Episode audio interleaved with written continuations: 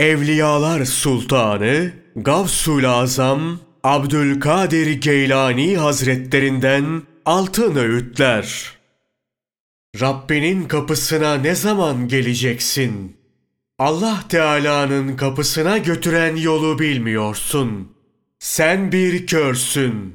O yola nasıl rehberlik edersin? Heva ve hevesin, nefsin, dünyaya muhabbetin, baş olma sevdan ve şehvetlerin seni kör etmişken, nasıl olur da başkasına yol göstermeye kalkarsın?''